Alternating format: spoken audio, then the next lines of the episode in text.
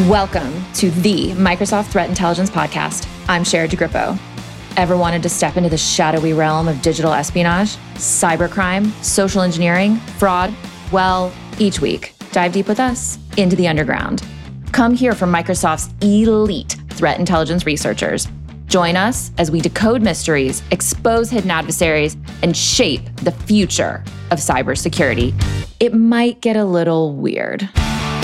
But don't worry, I'm your guide to the back alleys of the threat landscape. Hi, everybody. It's Sherrod DeGrippo. We are here with Christine Fossaceca. She is a senior mobile security researcher at Microsoft. She specializes in iOS, and her background is in mobile exploit development, forensics techniques. She's done red teaming, reverse engineering, penetration testing. Right now, she's on the Defender for Endpoint team, analyzing iOS zero days and developing features for Security Copilot. She also is an experienced podcaster. She has her own podcast, HerHax, which she co hosts, and she provides advice for those who are interested in a career in entering the cybersecurity field.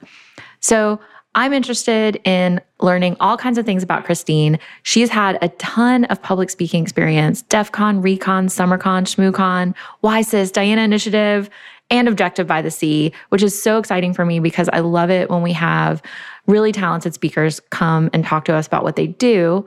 So, Christine, welcome. Thanks for joining us. Thank you for having me. I'm really excited to learn from you about iOS security. I don't know anything about it. I have an iPhone, I run my updates, but like as an example, can you kind of tell us about like what's a mobile zero day?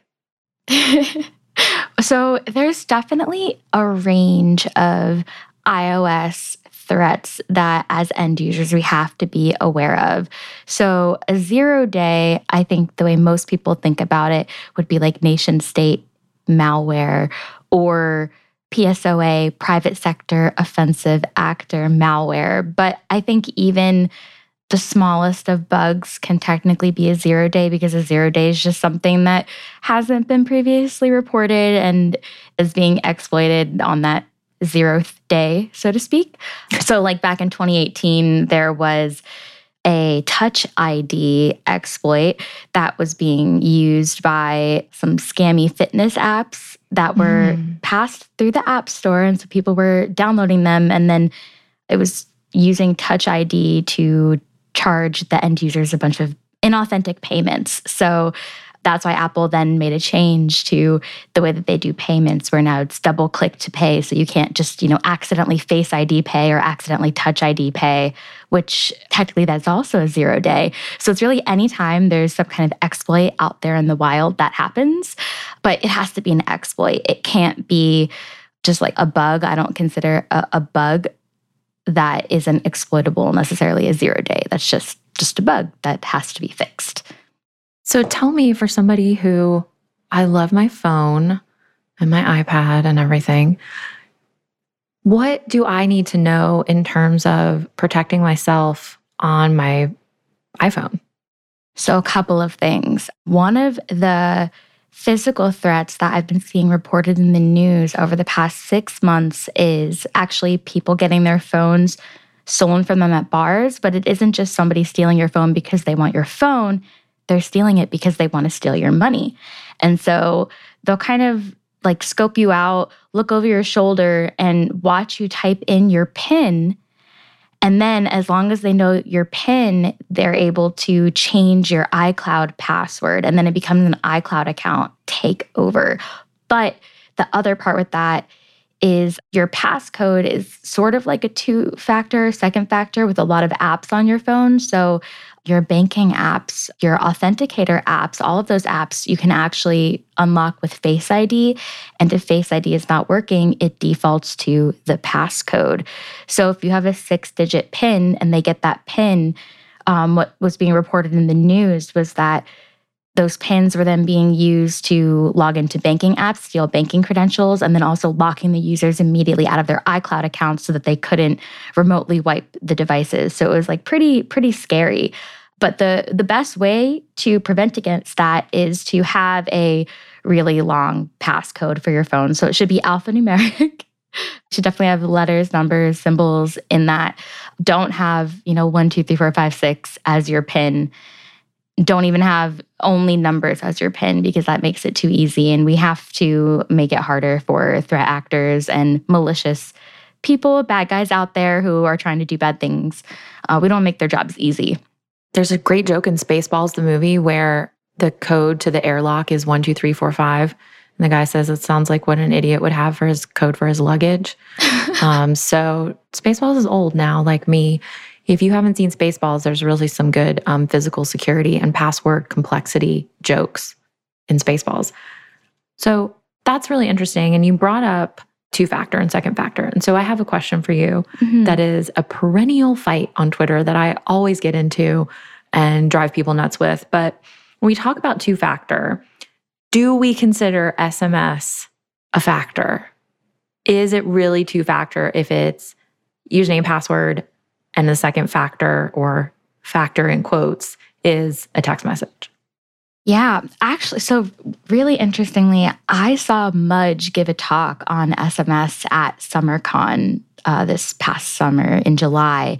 And he talked about a study that was done on SMS and just like what kind of threat vector it was to people out there. And so, in the research that was done, about 3 billion password stuffing attacks happened, and they tried to leverage SMS.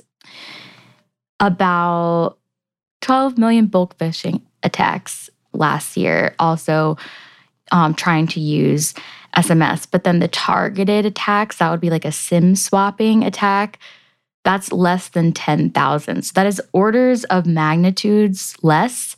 So if you're, you know, changing your passwords and if you're not clicking on phishing links, I think uh, SMS is an okay factor to use. It's not like the most secure compared to using an app such as Authenticator, uh, because Authenticator's generating those codes on an app that is more secure than a text message because we know that text messages are sent in the clear. So like there there are ways for text messages to be stolen, but from a, a target factor, you as a regular user are a lot less likely to be highly targeted or your SMSs are a lot less likely to be highly targeted through like some kind of attack where somebody knows your phone number is trying to steal your phone number or even like trying to intercept your messages. It's really, most of us have to worry about phishing and we have to worry about automated password stuffing, but we don't have to worry about, you know, somebody like man in the middling our SMS because that, that would be a targeted attack where they're looking for my specific code. I think um, too, for people listening, like, I think it's pretty fair to say that if you're in a security or threat intelligence role, you might actually be more targeted because we've seen that, especially with the crimeware actors. APT as well, obviously, but the crimeware actors have gotten really brazen in terms of going after researchers and threat intelligence analysts. We've seen, you know, people posting a lot on social media saying, you know, these threat actors are threatening us like at our homes and sending emails to our corporate owners and all these things.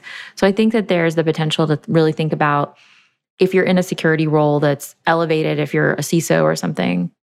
So, in terms of really targeted things, we've seen some crimeware actors and obviously the APT actors will really target people that are threat intelligence roles, security roles, operational roles in IT, as well as executives like CISOs are certainly getting some of these targeted attacks that might leverage the mobile device as the text message second factor.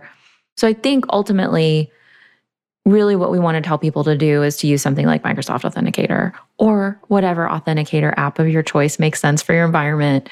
It's just you want something that seamlessly works really easily to get you a true two factor instead of kind of the text message, which I would kind of put as like, you're not really two factor, you're like one and a half like you're not quite reaching the bar of a second factor with a text message because there's there's some questions about if that's really something you have and something you have, right? So yeah, I, I would agree. I feel like for people who don't have anything set up and they are like the barrier, even though it's not a high barrier, but you know, for some people they just don't want to add an additional thing. Like my grandma, I would be like, yeah, at least use something to Yeah. use SMS. But Yeah. for, you know, people that work in security, I think that we definitely should be using Authenticator because it's much more secure.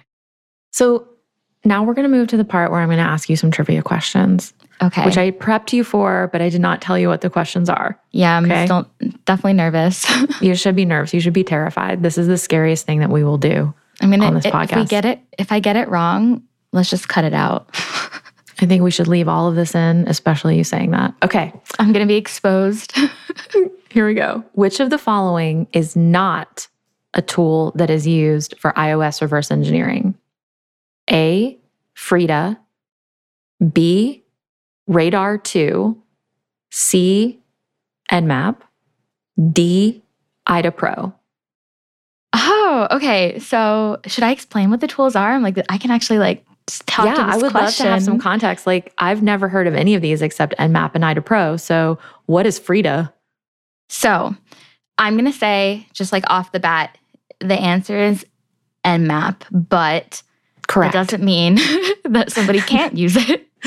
because I've definitely done network things with iOS devices. So to reverse engineer iOS, like an app, you want a static or dynamic analysis tool. So Frida is an amazing dynamic analysis tool. Uh, I actually gave a talk at Objective by the Sea. So I don't know if you, maybe that's why you had that question, but I gave a talk at Objective by the Sea on uh, reverse engineering iOS with Frida. Then Radare2 is just another static analysis tool. I don't really use it because I always had IDA. So I'm, but like I, you know, admire people that do use Radar. It's definitely a good tool for static analysis. And then, Well, you know, me- IDA Pro. For people who are listening who aren't necessarily reverse engineers, I think it's really interesting the way you used your tone to say, I've always had IDA. because, Hashtag blessed. right, hashtag luxury. Yeah. Um, most people that don't do this work in reverse engineering for like a like a vendor like we do are not laying out the heavy heavy cash to buy IDA Pro. So it is a bit of a status symbol to say, well, I've always had IDA. So yeah. um, I, think that's really interesting. There's a divide. There's a There- divide. Oh, there for sure is. And I I was pretty spoiled, I think. So I got my first job not because I actually knew what IDA Pro was or even how to do reverse engineering. It was just because I knew assembly. So I was a computer engineer. I had a really amazing teacher that was like, you know, always trying to trick us on these assembly questions. So we'd get a test and we'd have to know the assembly instructions so well that you'd see them on paper and have to write more instructions like on paper and figure Mm. out. so it was a one of the hardest classes I've ever had, but it, it definitely burned it into my brain. So for my first job, the interview that I had with them, they were like, Do you know what IDA Pro is? And, you know, never lie in an interview. So I was like, No, never heard of that. And then they're like, Well, do you know assembly? And I was like, Yes. And then they opened up IDA, which showed an assembly view. And they're like, All right, can you tell me what this program is doing? And I was like, Oh, yes, I can. and so, again, with that job, like I was so lucky because I kind of got to learn how to reverse engineer. I knew assembly, but I didn't know like the concepts of reverse engineering. And we were pretty flush with cash. So we got to use IDA Pro licenses with all the decompilers, and we basically used them for CTF. And we like played DEF CON CTF. And There are, there are a couple of things that are definitely indicators that somebody is working somewhere with money when they're like, yeah, we have we have IDA licenses, no problem. So that's really interesting. And tell me, like, do you have a preference when it comes to reverse engineering platforms for iOS? Like, do you like IDA best? Do you like Frida? What's your favorite? Well, for iOS, I definitely feel like um, I use IDA and Ghidra for static analysis, and IDA just does a little bit of a better job with iOS in terms of like the decompilation of strings. Like, there's a lot of things that get mangled, um, especially with like Objective C code. And I think IDA just does a better job analyzing it right now. Frida is really good for dynamic analysis, not as much for static because it's like you don't have a, a UI for it, but for dynamic analysis, it's amazing because I can kind of not know what's important and um, hook a specific function. And then I can, like, it helps me winnow down the needle in the haystack. So I'll usually do kind of like a I call it like catch and release method, where I try and hook a few interesting functions. I actuate on the device, I see what gets triggered. And then once I find a few select functions that seem like they're being touched, I move into static analysis mode and I'm like, okay, now I'm going to reverse engineer these five functions out of, you know, maybe a hundred that I had hooked. And so when you're talking about iOS static versus dynamic, is it you know, my background is much more generally like on host, right? Not a mobile device. So is it kind of the same thing where like you think static analysis is like looking at the actual code line by line by line versus dynamic analysis where you're actually executing that code in some kind of sandbox environment or something like that? Is it the same for iOS? Yeah, absolutely. So a lot of my um, iOS reversing experience has been trying to do capability development. So I'm trying to figure out how to leverage the system in a way that maybe it shouldn't be used. So it's analyzing iOS system processes. So I'll start by being on the actual device and just like doing certain things on the device to try to get the outcome that I want. So, like when I was trying to figure out how Pegasus worked, I was like, okay, I'm going to create a PDF rename it to GIF, and then send it in an iMessage and see what functions are triggered. And then from the static analysis standpoint, you can either pull binaries directly off the device or you can actually download like system binaries from there's like a huge database online. So once I figure out what functions are being triggered, then I'll pull down those static binaries and I'll just be on my computer, you know, reversing statically the actual binaries themselves. Wow. I've worked with a lot of people that do that work, but never anyone that does it on iOS before. So it's pretty cool to hear about like the differences and similarities of reverse engineering and you know application analysis and let me just clarify too you're talking malware right like you're looking at malware pretty much or suspected malware yeah, so in my current role, uh, we definitely look at malware. So my my previous roles, it was a little bit different, but I now I am kind of reading code that looks similar to code that I may have written previously. so it's definitely interesting seeing how other people are leveraging like the iOS system and seeing kind of like the different ways that they're exploiting the system because iOS changes so rapidly Apple is a huge innovator in the security space when it comes to mobile devices. So they, over the past decade, have literally created entirely new security concepts, similar to how we've done that with Windows. They've done it with iOS. And so they've created all sorts of strategies for security, like entitlements. They have the sandbox, they have pointer authentication, things like that. And it's it's definitely interesting seeing a lot of this novel malware from advanced threat actors and understanding how they bypass some of these really advanced mitigations. Okay, so I agree. Apple's done incredible, cool stuff, especially the notarization where they're able to tell like what binaries are vetted early. And I think that there is some element of the cathedral and the bazaar that we won't necessarily get into here to fight about like wall garden stuff. But I have another trivia question for you. Okay. What common technique do phishers use to make URLs appear legitimate by using characters from different languages? A. Character encoding. B. URL masking. C. Homographs. Or D. Ciphers. Part of me wants to say character encoding, but there is, I don't know if a homograph is the same thing as a glyph. So hmm, I think I'm going to say A. Character encoding? Yeah. The answer is homograph. Okay, is that a, is that what a glyph is? Yeah, I think so. It's okay. using the different the different character sets to make it appear like it's the URL that you're going you're trying to go to. Okay. Yeah, cuz there's actually this like back when I played a lot of CTF, there was this crazy problem where somebody created their own font that had yeah. glyphs in it. And so you actually had to reverse the font to understand the glyphs. But in my head, it was like encoding because we were uh, we were up at like 3 a.m. and I was you know I was like trying to fuzz one problem and then like looking at this font and sometimes when you're like playing CTF, you just hit a wall because you're just so tired of thinking and it's really late at night. And so I forgot that I had installed the font in my Linux text editor. And I was like, I'm just going to generate some fuzzing strings for this other challenge. And so I started typing on my computer A, A, A, A, because I was going to send like a you know, a bunch of A's to start trying to exploit it. And suddenly all of the A's became an F. Like a, a capital A's became a lowercase f. And I was like, what? And then I was like, B, B, B, B, B. And it became an L.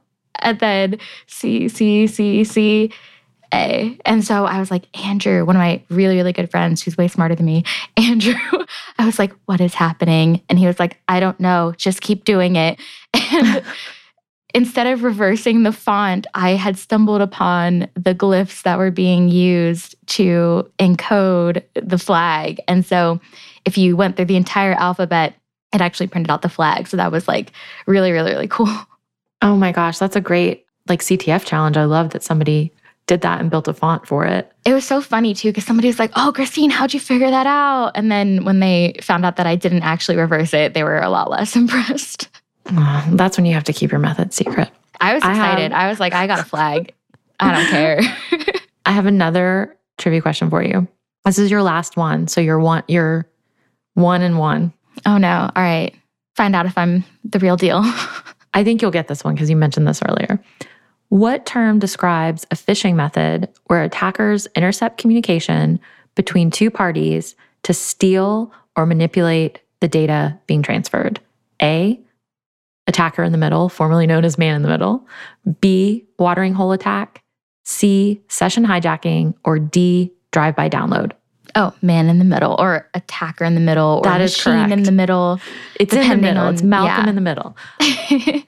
I like yeah, that. We can call it that. Malcolm, in, Malcolm the in the middle. We have a bunch of cool attacker in the middle blogs on the Microsoft Threat Intelligence blog. Go check those out. They have what I'm like a I love a nice graphic for an attack chain. And they have some awesome attacker in the middle attack chain graphs, graphics on those blogs. So go check out the Microsoft Threat Intelligence blog and just put AITM and you'll see these. You can steal them and use your, them in your own PowerPoints. If you have to like present to your boss or something and explain a certain attack chain, I love stealing graphics from Microsoft oh, Threat Intelligence amazing. blog. That's They're amazing. So I'm going to do that. Because, yeah, I definitely as much as I love, you know, making PowerPoints, I am not the artist that oh, I others recommend are. Everyone, so. unless you're doing original threat intelligence work, just go take graphics from the Microsoft blog. Microsoft Threat Intelligence blog has all these cool attack chain beautifully made that you can just screenshot them, put them into your own presentation, cut your work in half. So I want to ask you about something on your um, sheet that we talked about, which is the Bluetooth zero day from DEF CON. So, DEF CON was about a month ago. Everyone was getting these messages on their phones about connecting to a new device. And everyone just said, okay, this is a new Bluetooth O'Day going around. What was the deal? What was actually happening with that?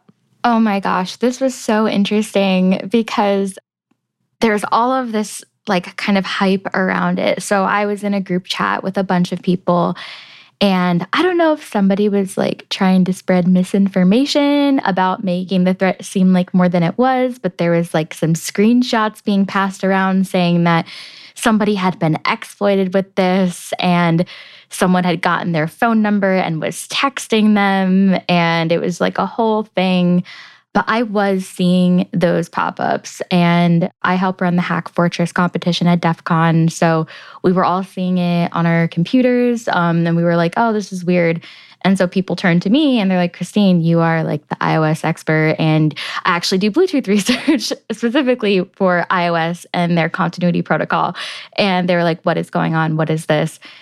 And I was like, listen, I don't think this is like I see these pop ups, but I'm not concerned because to create RCE from Bluetooth is like pretty large. So I, I, looked into it. And so basically, what the, the person was doing is there's this feature on Apple TV and it allows Apple TV to connect to captive portals. So, what will happen is if you plug in your Apple TV to like a hotel, it'll say Apple TV needs more information. And so it starts sending out these uh, beaconing packets. And then your device will get a pop up receiving from the Apple TV and they'll say, you know, Apple TV needs more information. And then you're supposed to click the link on your device and authenticate to Wi Fi that way. So I actually am going to recreate this to see exactly what information is being passed in the clear and what kind of information is actually sent back to the Apple TV endpoint or, you know, spoofed endpoint, if any, because, you know, it is pretty easy to spoof Bluetooth messages, but I don't think there's any kind of like remote code execution that happens from this. Like there, there is no remote code execution happening from this. So at what most would happen is they would steal like your Wi-Fi password. So it wasn't like I think as big of a deal as people were making it out to be. There was an article where they interviewed the person who did the Bluetooth thing and they actually quoted one of my research papers on Bluetooth. So that was um, pretty interesting. So yeah, I definitely think, you know, on one hand, it's it's great that they seem to have good intentions on reminding people to turn off their Wi-Fi and reminding them to turn off their Bluetooth. But on the flip side of that, I actually always tell people to leave their Bluetooth on because the only way to protect yourself against malicious trackers is to have your Bluetooth turned on because you need to provide either Apple's anti-tracking framework or if you use an anti-tracking app like AirGuard, uh, it needs to have Bluetooth so that it can see if anybody is stalking you with an AirTag or Tile or something like that. so I want to talk about Bluetooth stalking for sure. Yeah. Before we do that, let me ask you a quick question. So are you saying you can tell I'm like really going off script here because I don't know anything about this. Are you saying that remote code execution over Bluetooth to an iOS device is an easy possibility or just like really rare? I think that would be rare because the of okay. the steps that it would take. So you would first need to find a way. So you're sending this frame. And so most frames are are being parsed by bluetoothd which is like Apple's binary system binary called bluetoothd. And so Bluetooth in general is not a super large attack surface because you're very limited by packet size. So I can't mm. try and buffer overflow you by sending you a thousand bytes. Like that's actually not allowed by the Bluetooth specification. And so these Apple messages are actually uh, Bluetooth Low Energy, which have even smaller payloads. So, like the maximum amount of bytes that can be sent is 70 bytes. So, Apple, once you send all of the Bluetooth Classic, and then like there's all these Bluetooth Low Energy required segments that have to be sent in the frames, when you get down to the actual amount of bytes that a vendor can send in the vendor specific section of the packet, it's very small. It's like 27 bytes. And I, I give a talk where I'm explaining how Apple fit a 28 byte P224 elliptic curve encryption key in a 27 byte frame. so like there it's it's very limited. Like you can't just send more. So first they would have to find a way for that 27 bytes that's being parsed to then exploit some kind of bug in bluetoothd. And then when bluetoothd is being parsed, like that bug has to be enough code that something else has a bug. And you have to chain all of these bugs together and send enough data that then eventually you send remote code execution code or you're calling out to a URL that like downloads RCE. So it it's non-trivial. And I think some of the claims on this DEF CON thing were, oh, they got my phone number, which is that that was a known bug in some of the continuity messages where people's phone number was being transmitted if they were airdropping like if you're airdropping mm-hmm. other people can sniff those messages and I do that a lot on the airplane. I just send pictures of my dogs out on airdrop to people that have it on. That's so funny. Well, I think there's ways that people can get your phone number from those airdrop messages. But for what they were claiming was that the person was then like tracking that person's location. So they were like, oh, I have some kind of persistent mm. threat on your device where I am now like GPS tracking you. And it, I was like, no, that's that's not possible. Like my GPS can't even tell me where I am when I'm asking it. So how is it telling you with that type of accuracy? I think there was like a a message saying, "Oh, I see you're not going to the talks and instead you went to the merch booth." Like as something weird and I was like, this is definitely like fake news. I want to I love that because it's really it's using a technical means to leverage social engineering, right? Because you can you know, make something glitch and just send a string, for example, or you can send a message that implies I know where you are, I know what you're doing, and then you can add the psychological aspect that is key for social engineering to work, which is in this case, that the psychological emotional aspect is shame mm-hmm. for going to a merch booth instead of going to talks. Like whoever came up with that is pretty clever. I like that. Yeah. And then when people were asking me, they're like, should I turn off my Bluetooth? And I was like, listen, I don't want to be stalked by an AirTag or tile or anything. So I left my Bluetooth on the whole time. I normally leave my Bluetooth on for that very reason, but also I reboot my phone pretty often. Like I I do other things so that if there is some type of like nearby physical threat, whether it's like Wi-Fi or Bluetooth, like if as long as you're rebooting your phone and things like that, like maybe it's a little paranoid, but it does stop potential things that are happening because you're just disrupting like the process flow. So, when you're talking about rebooting your phone, do you mean that that interrupts persistence for like an app or a piece of malware that might be? Because obviously, like with host based malware, persistence is pretty easy to achieve a lot of times. They're able to create a lot of malware that's persistent through reboot, but it sounds like iOS devices don't have a great surface for doing that.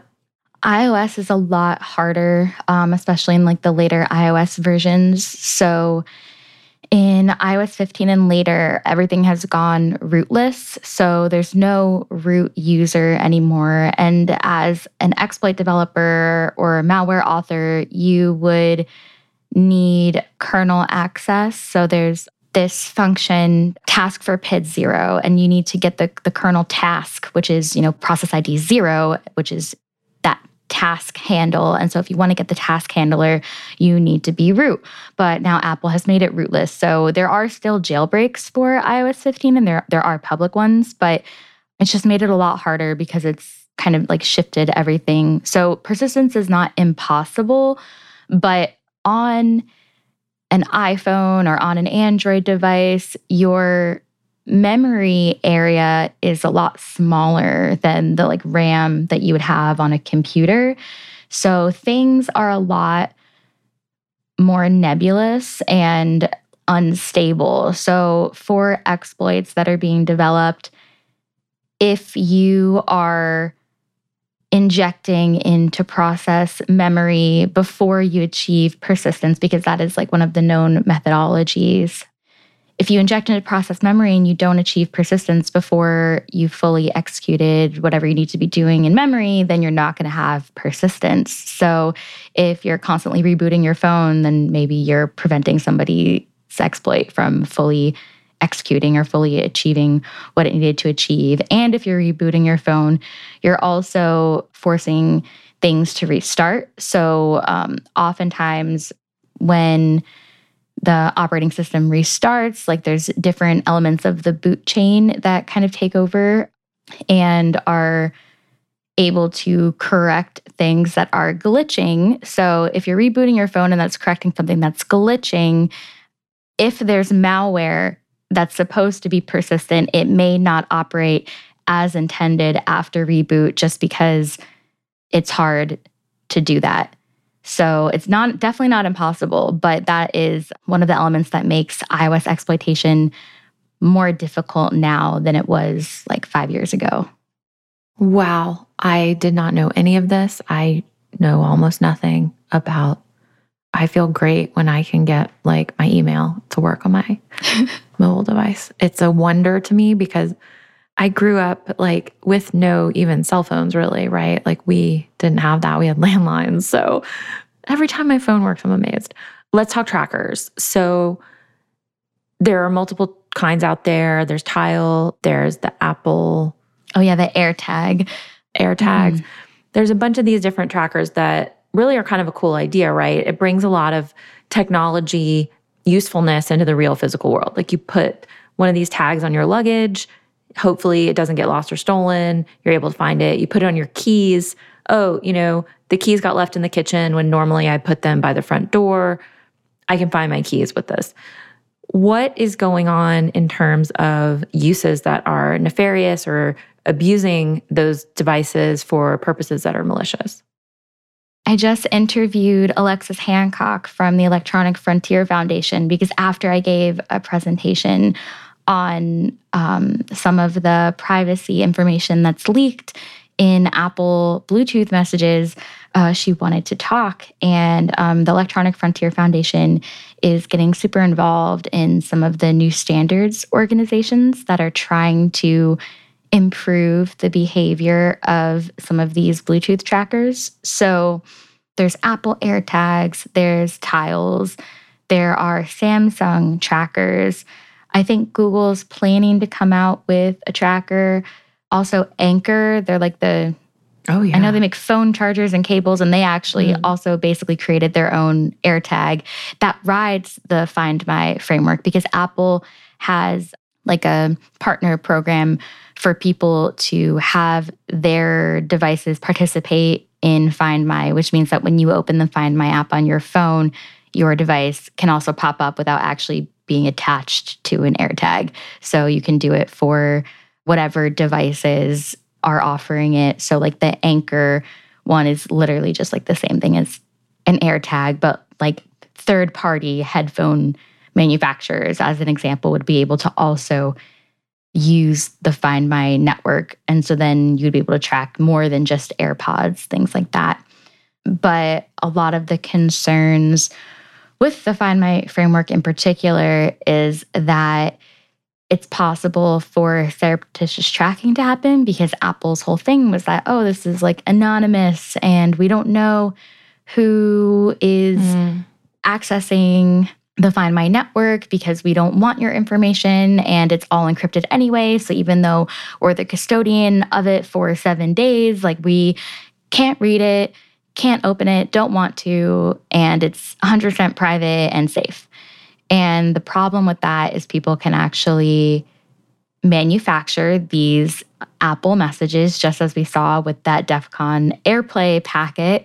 Uh, you can manufacture any of these Apple Bluetooth packets. And the way the Find My framework works is any nearby Bluetooth device that's an iPhone participates automatically in the Find My framework. So it's going to receive a Bluetooth packet from a potentially rogue device and it's going to say, oh, let me help you out and I'll give you my GPS information and then upload that to Apple. So the rogue device is not actually communicating to Apple, it's just sending out a uh, public key that is sent into the wild and then the finder devices any iphone out there receives that and uses that public key to then upload an encrypted location report and sends it to apple. And then later the person who owns the rogue device can you know pull down those location reports from apple. And apple doesn't do authentication. So they intended for only iphone users to be able to use this and to pull down location reports from find my but instead you know anybody can pull down these location reports and get the raw json data that has location information as long as you know what the private key is you can decrypt it. So I guess that leads the question to if I'm out somewhere and somebody drops an AirTag in my purse, what happens and how can I protect myself from being stalked by creepy AirTag droppers? yeah, so this uh, university, TU Darmstadt, has really led the way in privacy protection from AirTags and other kind of trackers. So they created the AirGuard app for Android and they actually released it for Apple as well. So whether you're Apple or Android, I definitely recommend downloading the AirGuard app. Previously, if you had an Android before AirGuard came out, like there was no way for you to know really that there was this device on your person. And you might think, okay, well, if I have an Android phone, that means it's not calling out to the Find My network. So they won't know where I am anyway. And it's like, yeah, but if you go to a bar and everybody else in the bar has an iPhone, they know where you are. And then if you go home and your roommate has an iPhone, they know where you are. So, because remember, everybody else's device is involuntarily mm. reporting to the Find My framework through, um, it's called the search party utility. So it's like a crowdsourced reception capability for the AirTags where the AirTag is constantly broadcasting out and any iOS device is essentially participating in the, like you said, search party capability to upload information from that AirTag, whether they're associated with it or not. So somebody could drop one in your bag or tape one to your car mm-hmm. and essentially follow or find you if you get that notification up on your screen that says, hey, an unknown AirTag is spotted with you, what can you do?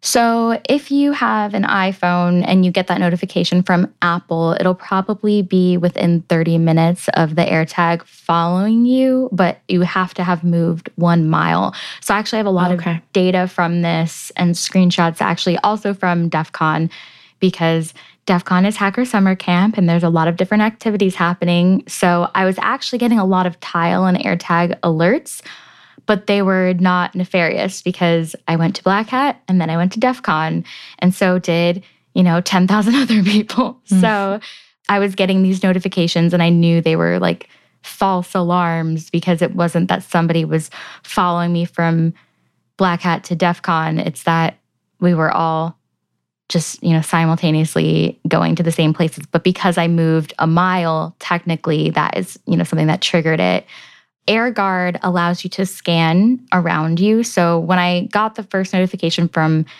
apple i also got a notification from the airguard app and i was like oh i should look into this. And so i tried to scan the vicinity with the airguard app. You just press a button and it tells you whether or not the device is found and the like the device wasn't there anymore. So i was like okay they're obviously not following me because they're not near me right now. And so periodically throughout the week, you know, I would scan and like any device that had alerted it was like, oh, you're just happen to be in the same place that like other people are and where it made sense because we're all at the same conference going to the same talks going to the same locations but in your everyday life i would be a lot more suspicious so you should not be getting these false alarms in your everyday life especially like if you're just kind of moving through your normal day to day. So if you do get it, you want to click on the notification. I just like always screenshot. I probably have like a thousand, two thousand screenshots on my phone because I screenshot literally everything. Like screenshot it so that if anything happens, because it's hard to go back and look at notifications. And then if it turns out to be nothing, then it's nothing.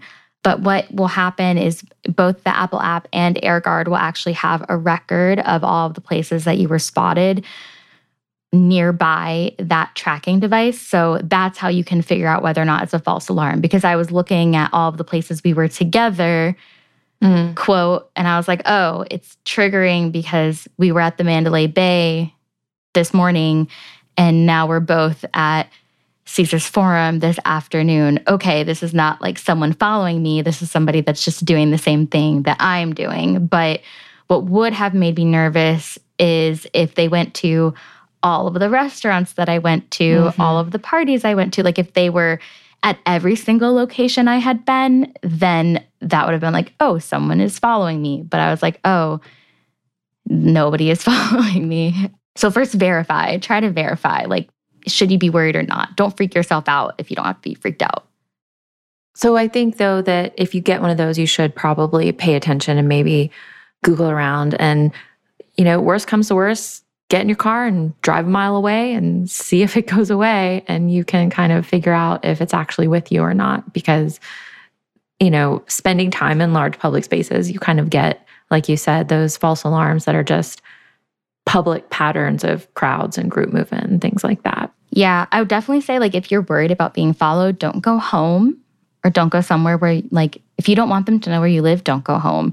Go to like a police station 1 mile away because hopefully nobody will do anything to you outside of a police station. So I recommend like go to a police station a mile away, see if you get any triggers, turn on air guard, try and detect it. And like, let's say you're at a police station and then you find an AirTag on your car. Well, now you can go to the police and say, hey, here's the serial number and like last four digits of the phone number of this AirTag that I found on my car. Now, as I talked about with Alexis from EFF, they might not do anything because they might say, well, there's no crime that's been committed. Like, mm.